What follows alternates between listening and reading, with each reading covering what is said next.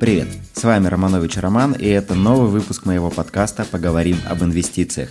В этом подкасте мы говорим на главные темы из мира инвестиций и учимся инвестировать на практике. Сегодня, как вы уже поняли по теме этого выпуска, речь пойдет про дивиденды. Я пригласил в гости своего знакомого Рому Вотинцева, которого вы можете помнить по прошлым выпускам. С Ромой мы уже обсуждали тему дивидендов, и также мы обсуждали тему наследования активов в США, поэтому если вас эти темы интересуют, можете посмотреть и послушать прошлые выпуски подкаста. Сегодня мы решили углубиться в тему дивидендного инвестирования, тем более, что у многих инвесторов возникают вопросы, какой смысл имеет инвестировать в дивидендные акции, если дивидендная доходность э, сегодня порядка полутора процентов по американскому рынку, а инфляция 8. И Рома постарался развеять, и на мой взгляд у него это прекрасно получилось, э, развеять миф о том, что дивидендные инвестиции неинтересны. На самом деле они интересны, и в этом выпуске вы поймете почему. Поэтому, если вам интересно послушать о том, как зарабатывать на дивидендах 50% и более, то переходим к беседе с Ромой. Интересно? Тогда поехали. Рома, привет. Привет, Ром. Здравствуйте, зрители. Ты уже не впервые у меня в подкасте, это уже твой третий визит, а поэтому я думаю, что сильно представлять себя не нужно, хотя я думаю, что у нас есть большое количество слушателей, которые слушают тебя впервые, поэтому пару слов а, напомни о себе и о своем опыте. Я дивидендный инвестор, я занимаюсь инвестированием в акции на фондовом рынке. А, акции я инвестирую в первую очередь зарубежные акции, акции мировых компаний, наиболее крупные компании. Я являюсь дивидендным инвестором. Дивидендный инвестор – это особая группа инвесторов, которая отличается от большинства других инвесторов. Чем он отличается? Обычный инвестор, он купить какой-то актив и по изменению цены этого актива, например, акции, а, продать ее и вот на этой разнице заработать. А особо умные умудряются срабатывать еще и на падение акций. Но только иначе их доход зависит э, от изменения цены, и это доходы разовые. После того, как сделка сделана, нужно опять искать какую-то интересную историю, опять на этом зарабатывать, пытаться. Этот доход нестабилен, этот доход может быть разовый, но может быть достаточно крупный. А я дивидендный инвестор. Дивидендные инвесторы действуют немножко по-другому. Они выбирают акции, которые платят дивиденды, то есть э, берут акции тех компаний, которые делятся прибылью со своими акционерами, и покупают эти акции, инвестора покупают эти акции и получают дивиденды. То есть смысл дивидендного инвестора – это в получении дивидендов. Они берут акции ради дивидендов. Они держат эти акции, они их не продают и довольствуются теми дивидендами, которые к ним приходят. А, в принципе, дивидендный инвестор может продать свою акцию, если ему понадобятся деньги или если он посчитает нужным как-то эти деньги превратились в другие-то активы, но сама продажа не является целью дивидендного инвестора. Он использует ее для минимизации, в первую очередь, рисков, а не для повышения своей собственной доходности. А доходность у него получается за счет э, получения регулярных дивидендов. Таким образом, через эту такую дивидендную стратегию он создает себе регулярный источник пассивного дохода, и именно для того, чтобы за счет этих дивидендов обеспечивать затраты обеспечивает оплаты по своим затратам, по своим счетам, он эту дивидендную стратегию использует. То есть дивидендная стратегия – это способ построения а, пассивного рентового дохода инструментами фондового рынка, если кратко. Вот я этим и занимаюсь.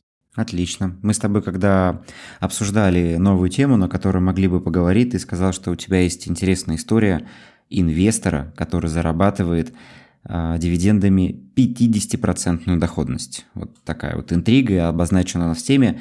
А, да, давай поговорим именно об этом, что это за история, что это за инвестор, и постараемся раскрыть а, тему, насколько ее могут или не могут повторить простые инвесторы. Это абсолютно реальная история. Мы посмотрим и саму историю, и посмотрим, как ее можно повторить на сегодняшнем рынке. Это история конкретного человека, и мы ее разберем.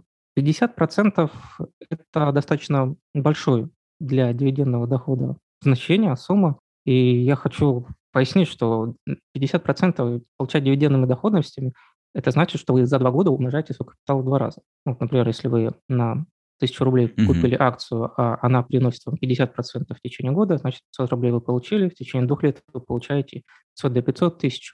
Получается, что в течение двух лет вы получили тысячу назад, при этом у вас остается ваш актив, и вы можете его продать, соответственно, тысяча за счет дивидендов и тысяча за счет обратной продажи, если цена не изменилась. Цена акции получается, что за год вы в два раза умножили. То есть 50% годовых в виде дивидендов – это достаточно большое значение, большое для рынка. Угу. Если мы вот эту вот красивую цифру пока уберем в сторону, а откроем котировки реальных акций и посмотрим реальную доходность сегодняшнего рынка, мы будем говорить в первую очередь о зарубежном рынке, об американском рынке, о европейском рынке, о, о более развитых рынках, то какая дивидендная доходность сейчас предлагают эти акции? Они предлагают дивидендную доходность в размере, ну вот я конкретно сейчас открываю S&P 500, S&P 500 говорит, что если сейчас вы покупаете, то есть ETF-фонд на индекс дивидендных 500 крупнейших американских компаний, то вы будете получать в виде дивидендов 1.40%. Угу. Почти полтора процента дивидендов за год. Если вы вложили 1000 рублей, то вы получите 15 а, рублей. Это, ну, это мало, это очень мало. Это мало. Это получается даже меньше, чем текущая доходность по десятилеткам, по облигациям. Да, ну, я не знаю, какая сейчас доходность по облигациям. Ну, там Они все время с, с, соревнуются между собой, дивидендная доходность и доходность по облигациям, потому что, по сути, они выполняют схожую функцию угу. С точки зрения обеспечения ренты. То есть и облигации гарантируют какую-то угу. ренту, дивиденды дают какую-то ренту, какой-то пассивный доход. Они имеют отличия, но так или иначе, из-за того, что у них э, цель одна, инвесторы все время думают, куда бы из них лучше вложить, чтобы получать больше доходность, поэтому цена, они все время друг друга как бы пытаются уравнять в цене. Спрос, предложение здесь уравнивает цену. Поэтому доходность облигаций и доходность дивидендов, она достаточно близка бывает. Бывает, конечно, разрывы по разным причинам, но сейчас э, не в этом дело. Дело в том, что все равно полтора процента – это необычайно мало и совсем не привлекательно. Что mm-hmm. отворачивает сразу дивидендная стратегия у многих инвесторов, которые стремятся заработать за одну сделку достаточно большой капитал. При этом эти полтора процентов, они маленькие даже с учетом самой дивидендной стратегии. А если мы возьмем среднее значение доходности фондового рынка американского за прошедшие 40 лет, то есть в среднем за 40 лет э, каждый год сколько, то это было 4%. То, что мы получаем сейчас, полтора процента, это мало даже с точки зрения дивидендов. Почему? Потому что фондовый рынок последние полтора десятилетия активно рос, цены на него росли, а от того, что растут цены, компании больше дивидендов не выплачивают. Получается, что цена растет вверх, а дивиденды, размер дивидендов в долларов остается, ну, или немного двигается, не успевает той же скоростью расти. И от того дивидендная доходность падает. Вот в среднем получается 2%, полтора процента. Это значит средняя среди крупнейших компаний. То есть есть кто меньше, есть кто больше. Давай попробуем найти максимально высокую планку. Если мы возьмем mm-hmm. какую-то компанию с крупной дивидендной доходностью, то мы можем найти истории по 8% годовых, по 10% годовых, 12% Интересно. годовых, ну, единичный случай 14% годовых. При этом это будут нестабильные дивидендные истории.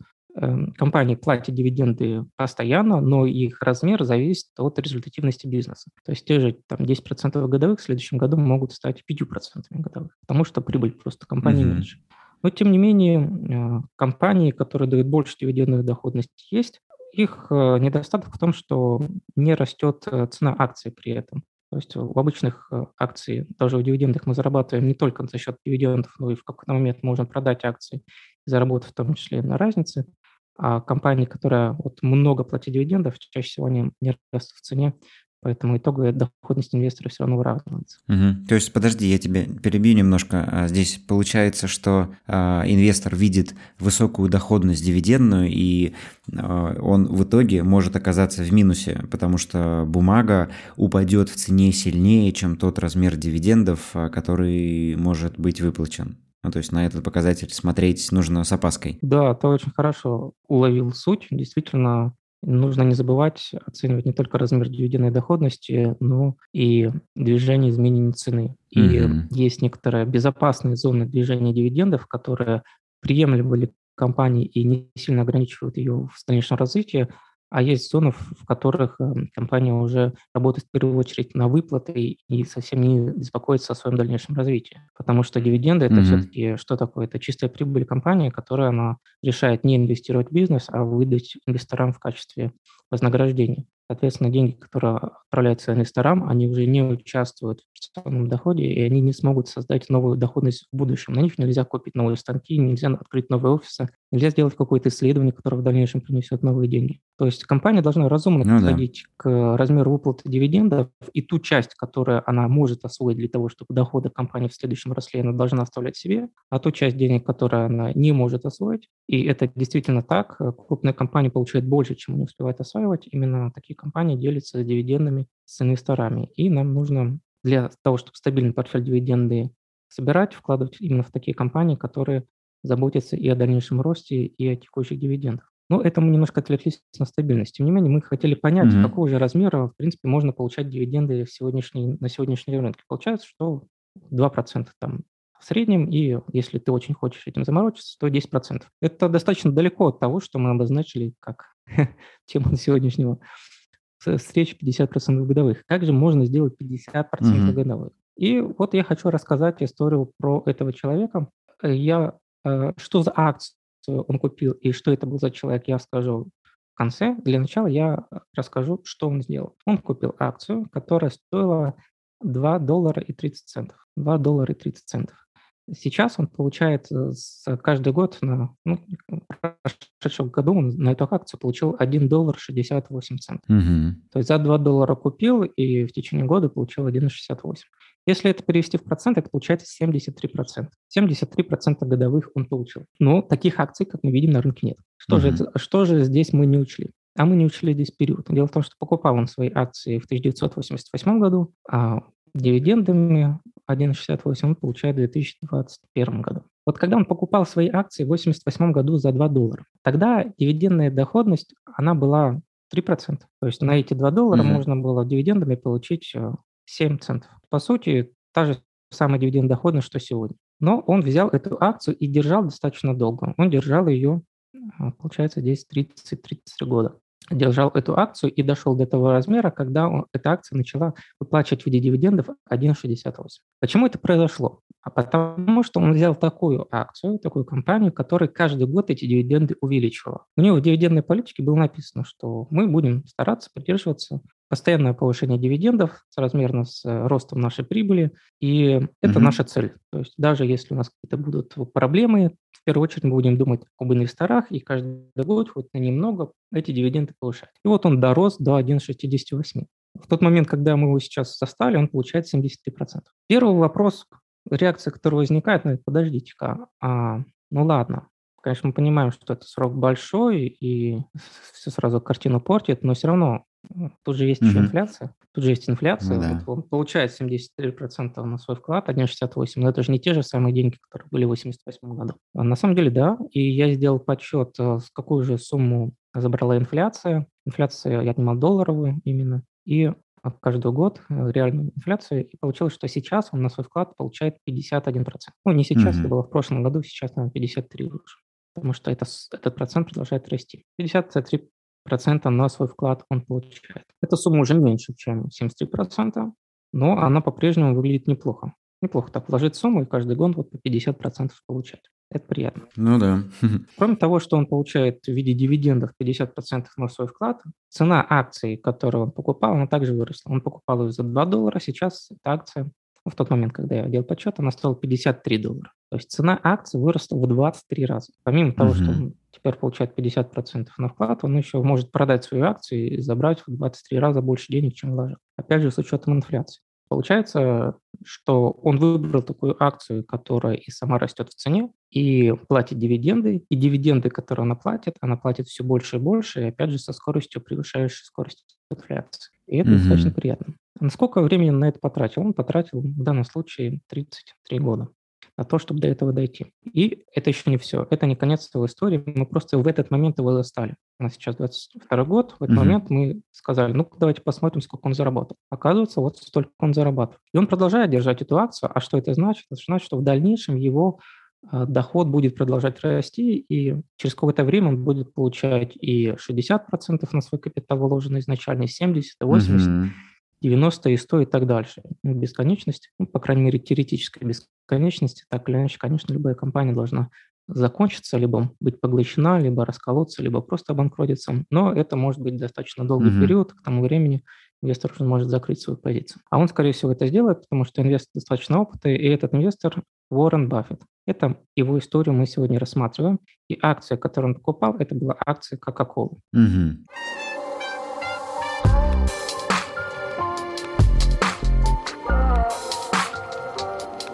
Уоррен Баффет купил акции Coca-Cola и сейчас получает 50% в виде дивидендов, и его сумма за счет акций Coca-Cola, она за прошлый год составила примерно 600 миллионов долларов. А много вообще вот таких компаний, ну, которые платят и стабильно увеличивают? Да, и вот вопрос возникает, а это же Уоррен Баффет, и это же Кока-Кола. Угу. Вы нам привели такой пример какой-то штучный, который абсолютно не отражает как реальность рынка. Понятно, что на фондовом рынке можно найти что угодно и подкрепить любые теории любыми графиками, угу. взяв нужный период и нужный инструмент просто для этого. Но дело в том, что мы рассматриваем этот пример не потому, что он какой-то уникальный, а потому что Уоррен Баффет, публичная личность, и все его сделки, они а, открытые. И мы можем реально проследить историю, за сколько он купил, за сколько он продал и сколько он сейчас получает. Uh-huh. Помимо Уоррена Баффета есть э, сотни, миллионы людей, кто придерживается те же самые стратегии, но при этом просто не афишируют информацию о том, что они делают.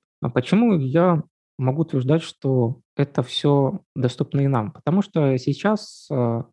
есть по-прежнему такие компании, которые каждый год стремятся повышать дивиденды, и мы можем купить эти акции и так, таким же образом, как и Уоррен Баффет, держать их, постепенно увеличивался капитал за счет роста цены акций и постоянно получая с них ренту в виде дивидендов, который будет mm-hmm. от года к году постоянно расти, и в какой-то момент придет и к 50% и так далее, если мы достаточно подождем. И э, список таких акций, их э, достаточно много. Э, на американском рынке таких акций более 200 штук, которые каждый год повышают как минимум там, 5-10 лет. И я предлагаю этим списком поделиться со слушателями. О, прекрасно. Да, потому что большинство людей говорят, это все теория замечательная, вы мне просто скажите, что купить, а я все сам сделаю. Ну вот глядите, список я вам даю, если вы считаете, что действительно вам, все, что вам нужно, вы просто посмотрите его и действуйте. Тем не менее, в чем проблема этой истории? Вот мы показали, что можно получать 50% дивидендов в виде дивидендов. Но дело в том, что нельзя просто так mm-hmm. прийти на рынок и получить 50%. То есть для того, чтобы получить вот эти 50%, ему пришлось подождать какое-то время. Да, реальная история. Человек действительно получает 50%, и мы можем это сделать, но это не моментальное событие. Ну да, то есть у нас же многие люди, которые пришли на фонды в рынок, особенно в последние годы, а, для них а, инвестиции преподносятся как что-то простое, быстрое, легкое, что ты купил и стал богатым, а тут нужно ждать, нужно выбирать какие-то 10, 20, 30 лет. Это кажется так много вообще. Я думаю, не у всех хватит терпения, но это на самом деле ведь самая правильная стратегия потому что множество было разных исследований, в том числе одно из недавних, по-моему, Fidelity исследований, а, в котором они доказали, что самые высокие результаты получали те клиентские счета, которые принадлежали на минуточку умершим клиентам. То есть люди, которые ничего не делали, а просто когда-то купили активы, держали эти активы, и если актив качественный и актив а, приносит регулярную прибыль и платит дивиденды, то просто его нужно держать и ждать, когда его прибыль достигнет 50, 70 и более процентов. Да, действительно интересная и я хотел еще раз э, объяснить схему, по которой получается, что такая высокая доходность и почему у одних людей 50% mm-hmm. есть, а другие не могут их получить. Дело в том, что когда мы начинаем, мы никогда не можем начать с 50%. Мы должны всегда начать с этих полтора процентов, три процента, там два процента mm-hmm. на старте. И только со временем, пока мы держим акции, наша доходность растет. Вот давайте еще раз на примере. Мы покупаем акцию за 100 долларов, которая дает в виде дивидендов 2, 2 доллара. Получается наша доходность 2%. Угу. И вот мы эту акцию держим. И через какое-то время она начинает давать 4% в виде дивидендов, потому что эта акция именно с ростом дивидендов. Получается, что наша доходность стала 4%. Мы купили ее за 100 долларов, теперь получаем 4 доллара в виде дивидендов. 4% наша доходность, угу. правильно? Да, но дело в том, что инвесторы видят, что компания развивается, и ее доходности растут, и дивиденды растут, поэтому они готовы это покупать э, компанию дороже, оценивать ее дороже, и цена этой акции растет. Вот в тот момент, когда угу. акция начинает платить 400, э, 4 доллара в виде дивидендов, ее цена уже не 100 долларов, ее цена уже 200 долларов. Поэтому угу. тем, кто захочет купить эту акцию, чтобы получать 4 доллара, придется заплатить 200 долларов. А это значит, что их дивидендная доходность в момент покупки будет 2%. Точно так же, как угу. и наша, когда мы покупали ее раньше. Но мы получаем 4%, потому что мы покупали раньше за более раннюю цену. Получается, когда бы мы не пришли, mm мы всегда приходим на 2%. Но если мы начинаем сидеть с этой акцией, наша доходность начинает расти. Если кто-то нас хочет догнать, он не сможет, потому что он будет вынужден опять же зайти под те же самые начальные 2%. И потом он будет сидеть и ждать, угу. пока эти проценты растут. Вот так вот. Понятно. Ну, то есть тут э, главная дисциплина, э, главное постоянное пополнение. Вот, кстати, по пополнению у меня вопрос. Э, получается, что наши первые покупки будут приносить нам с каждым годом все больше. А как вести себя с пополнением счета? То есть если я хочу а, его пополнять регулярно, то я ну, просто это делаю и регулярно пополняю, и а, мои первые покупки с каждым разом приносят мне все больше, больше, больше, а новая покупка, она каждый раз приносит первый год 2% и потом начинает постепенно увеличиваться. Так получается. То есть в среднем э, общий результат, он где-то будет вот посередине, да, между там, примером э, с Кока-Колой Баффета и тем, что есть у нас в начале. Да, совершенно верно. Чем дольше деньги лежат на фондовом рынке, тем больше у них возможности принести вам доход. Соответственно, те деньги, которые вы получите раньше, у них будет больше времени для того, чтобы увеличиться в размере, в доходности. При этом, если мы говорим о ценовой доходности, то есть изменении цены, то mm-hmm. это еще не гарантировано.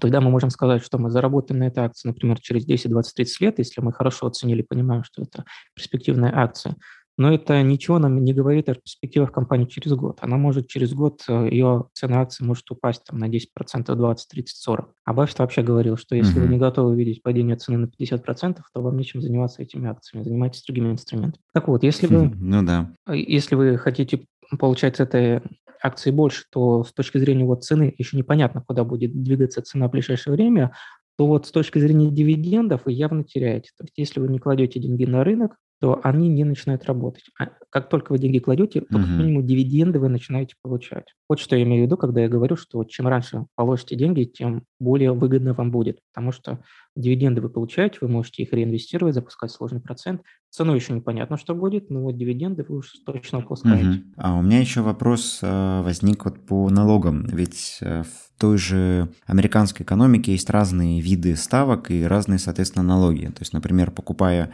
обычную акцию, мы будем платить 10%, 13% в России э, налога на дивиденды, покупая РИИТ, мы будем платить 30%, а покупая LP, а, партнерства, мы можем платить до 37%. Обращаешь ли ты внимание на это и готов ли ты платить более высокие налоги, если компания стабильно увеличивает э, размер дивиденда? Как вот с этим вопросом ты работаешь? Да, ты правильно заметил. В итоге надо не только брать вот эту вот общую схему, но и перекладывать ее на себя, учитывать комиссии, угу. учитывать налоги и смотреть на реальные деньги, которые вы получаете. Потому что реальная доходность инвестора, она будет отличаться а, в зависимости от того, а, к какой резиденции инвестор относится. То есть а, резидент какой страны mm-hmm. он является. В одном случае у него будет один налог, в другом случае будет другой налог, при этом на один и тот же актив. Соответственно, если мы говорим о гражданах Российской mm-hmm. Федерации, то у нас здесь достаточно хорошее преимущество, потому что чаще всего инвестор в России заплатит налогов э, с американской акции меньше, чем американец. Угу. Таким образом, американец получает э, меньше в виде дивидендов, чем житель России на своих американских акциях. Достаточно забавно звучит. Но у американцев там разная система удержания налогов. У них есть акции, которые облагаются пониженными налогами на дивиденды, и с повышенными, поэтому давайте их трогать не будем, вернемся в Россию. Действительно, угу. у русского человека есть э, разные ставки налоговые Э, на разные типы дивидендов, но видов не так много. То есть в целом он платит 10% и 3 доплачивает. То есть 10% сразу при получении акции и 3 доплачивает потом в России, для того, чтобы в итоге получилось 13 НДФЛ. Если это REIT, э, то в зависимости от того, как он покупает этот REIT. Если он покупает через местного брокера, то действительно будет удержано 30%. Если он покупает угу. через э, некоторых зарубежных брокеров, например, Interactive Brokers, то Трек Беркс в этом случае удерживает 10%. То есть в этом случае инвестору все равно, mm-hmm. какую акцию он держит, обычную или рейд, то есть фонд недвижимости. В любом случае, мысль твоя верна. В этих деталях нужно разобраться, и нужно смотреть uh-huh. на итоговую доходность, которую вы получаете за минусом налогов. И только тогда принимать решение о том, нужна ли эта акция в портфеле и какого размера должна быть эта позиция. Отлично. То есть если подводить э, резюме, той а, механикой действий, которую должен совершить э, дивидендный инвестор. А, во-первых, он должен выбрать, составить себе некий список компаний, которые платят и увеличивают дивиденды на протяжении как минимум лет 10, а, чтобы это были компании, у которых есть перспективы для роста или как минимум сохранения бизнеса на длительном промежутке времени.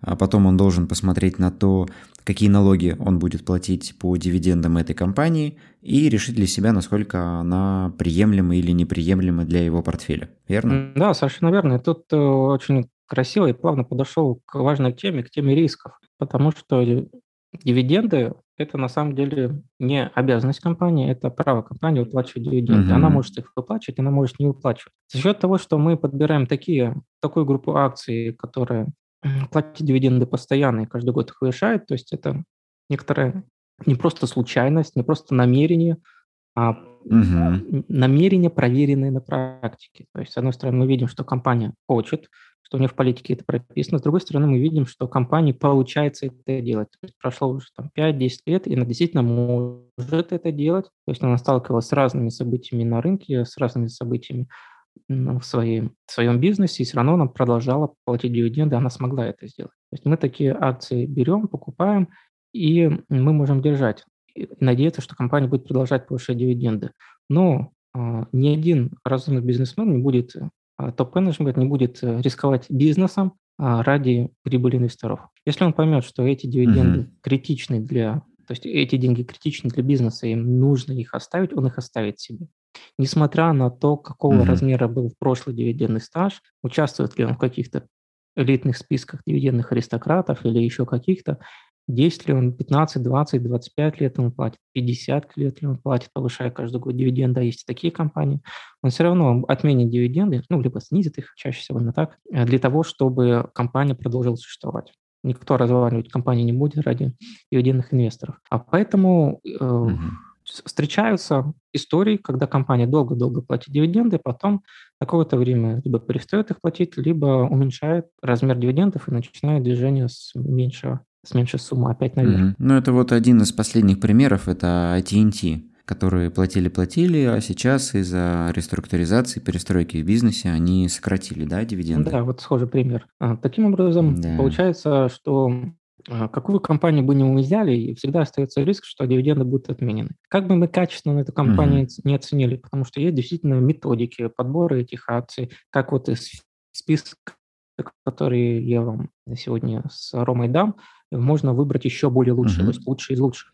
Есть, конечно, эти методики, которые позволяют uh-huh. выбрать лучшие, но даже если вы проведете все вот эти вот методологии, соберете нужную идеальную акцию, купите ее потом по хорошей цене, все равно остаются такие параметры, которые вам не подконтрольны, которые нельзя предсказать заранее, uh-huh. даже компания сама не знает о них, потому что может произойти просто какое-то событие резкое в экономике, либо конкретно в этой компании – связанная, с, например, с крупносудебными делами или с крупной катастрофой на производстве, такое тоже было, э, за счет чего дивиденды нужно будет резко отменить, и это событие оно непредсказуемо. Поэтому здесь мы защищаемся от э, того, что компания отменит резко дивиденды тем, что мы берем те компании, которые этой политики придерживаются на регулярной основе и доказали, что они могут это делать. Но, тем не менее, нам недостаточно этого, чтобы чувствовать себя до конца уверенным. И для того, чтобы защититься от рисков, мы не должны вкладывать в одну единственную акцию, как вот мы сегодня рассмотрели, пример с Кока-Колой. Угу. И теперь хочется найти точно такую же Кока-Колу, одну единственную, и вот точно так же стартануть, как Баффет.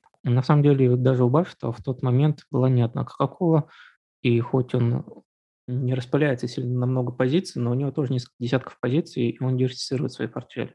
Точно так же должны и мы делать. Мы должны выбрать несколько таких акций, которые все отличные и надежные, создать диверсификацию по секторам экономики, по странам, по размеру капитализации и так далее. Составить из таких акций портфель. Можно это делать вручную, либо можно взять какой-то ETF, который по схожим принципам угу. будет э, под вас подбирать эти акции сразу с дивидендным ростом. И такие ETF тоже на рынке есть. И таким образом будет э, стабильнее ваша система, когда вы держите несколько таких акций. Ну и главный посыл здесь, э, в дополнение к уже вышесказанному, это терпение, что дорогу дивидендного инвестора осилит идущий, не стоит рассчитывать на быстрые результаты, а чем дольше мы идем, тем больше, тем сильнее, скажем, тяжелеют наши дивидендные карманы. Получается так, да?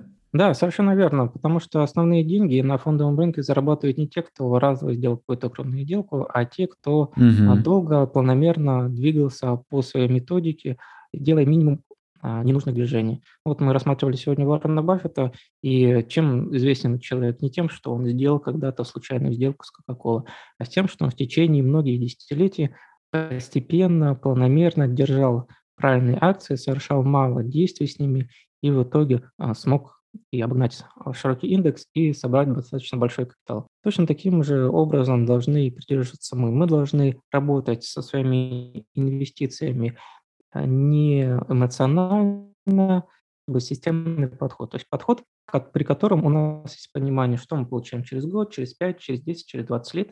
Есть такая долгосрочная картина. Если нам понадобится какая-то, mm-hmm.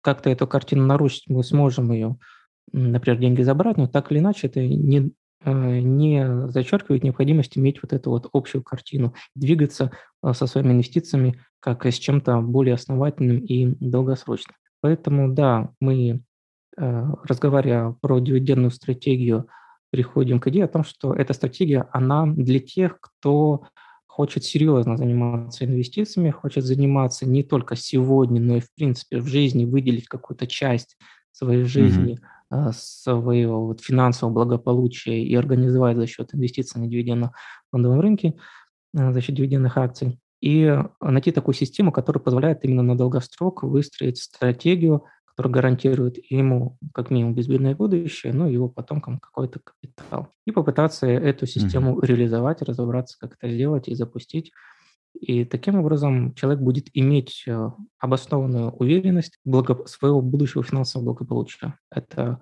не будут пустые надежды, это будут конкретные расчеты, основанные на конкретных событиях, цифрах, методиках, системы, которой человек придерживается. Ну что ж, я думаю, что нашим слушателям стало понятнее про то, как же зарабатывать на дивидендах. А, все, наверное, с нетерпением уже бегут в описание, чтобы найти ссылку на тот список компаний, которых ты сказал. У меня по этому списку вопрос. А могут ли ребята писать а, тебе и задавать какие-то вопросы по этому списку, если у них они возникнут? Да, конечно, можно. Угу. Мой основной публичное лицо, это мой дивидендный телеграм-канал, который называется «Тысяча долларов дивидендами», и я веду mm-hmm. дивидендный портфель, публичный дивидендный портфель, где я показываю на основе списка, который я вам дал, как отобрать э, лучшие акции, и каждый месяц покупаю на определенную сумму акций и показываю, как двигается мой портфель. Кстати, вот этот портфель мой публичный, он уже ведется третий год, три года мы отмечали mm-hmm. в этом месяце. И он уже показал вот этот эффект, который мы с тобой сегодня разбирали. Мы разбирали, что со временем дивидендная доходность растет. Дивидендная доходность моего портфеля, она 3 и там, 2 или 3,3 процентов. При этом, если вы захотите купить этот портфель, он будет у вас 2 процента. То есть я получаю mm-hmm. уже на 50 процентов больше, чем те инвестора, которые заходят сегодня. Почему? Именно потому, что я брал дивидендные акции раньше с другим, по другим ценам и с другим размером дивидендов. И их держу. И чем дальше я буду продолжать этот эксперимент, тем больше на практике будет виден пример вот реализации вот этого uh-huh. роста э, процента. Если вам интересно посмотреть пример, как это выглядит сегодня в реальной жизни, а, сколько нужно вкладывать, как нужно реагировать на разные события с конкретными акциями с рынком в целом, то вы можете наблюдать за моими действиями через телеграм-канал. Отлично. Ну, также напомню, что все ссылки будут указаны в описании. Ром, спасибо тебе, что пришел, а, за визит. И желаю нам всем удачи в достижении наших личных финансовых инвестиционных целей. И еще раз напомню, что все ссылки на файлик на канал Ромы вы сможете найти в описании. Спасибо. Да, спасибо, Рома, спасибо, слушатели. Поэтому 50% подведу еще раз итог на дивидендах – это реально. Но всегда знайте, что не нужно цепляться за большие красивые цифры, ищите именно системный глубокий подход, а, который сделает вам крепкий фундамент, который не развалится с годами. Тогда с вашими финансами, с инвестициями будет все стабильно, и вы будете получать валютный доход, регулярный доход, который будет максимально стабилен. Удачи! Ну что ж, давайте скажем Роме спасибо. Получилась увлекательная, полезная беседа, которая в очередной раз показала, что, как и в любой инвестиционной стратегии, в дивидендах важна системность, важно понимание устройства этой стратегии и важна регулярность. Напомню, что ссылки на телеграм-канал Ромы и тот файл, о котором он говорил в выпуске, вы можете найти в описании. Также, для тех, кто хочет взаимодействовать с моим контентом и моими идеями, чаще подписывайтесь на мой телеграм-канал, ссылку на который который вы также найдете в описании. Благодарю вас за прослушивание этого выпуска и ваши оценки в Apple подкастах. Для меня это действительно очень важно. Также буду признателен тем, кто будет отмечать меня в сторис и делиться этим подкастом со своими друзьями и знакомыми. Так мы вместе сможем повысить уровень финансовой грамотности в нашей стране. Услышимся в следующих выпусках. Удачных вам инвестиций и пока!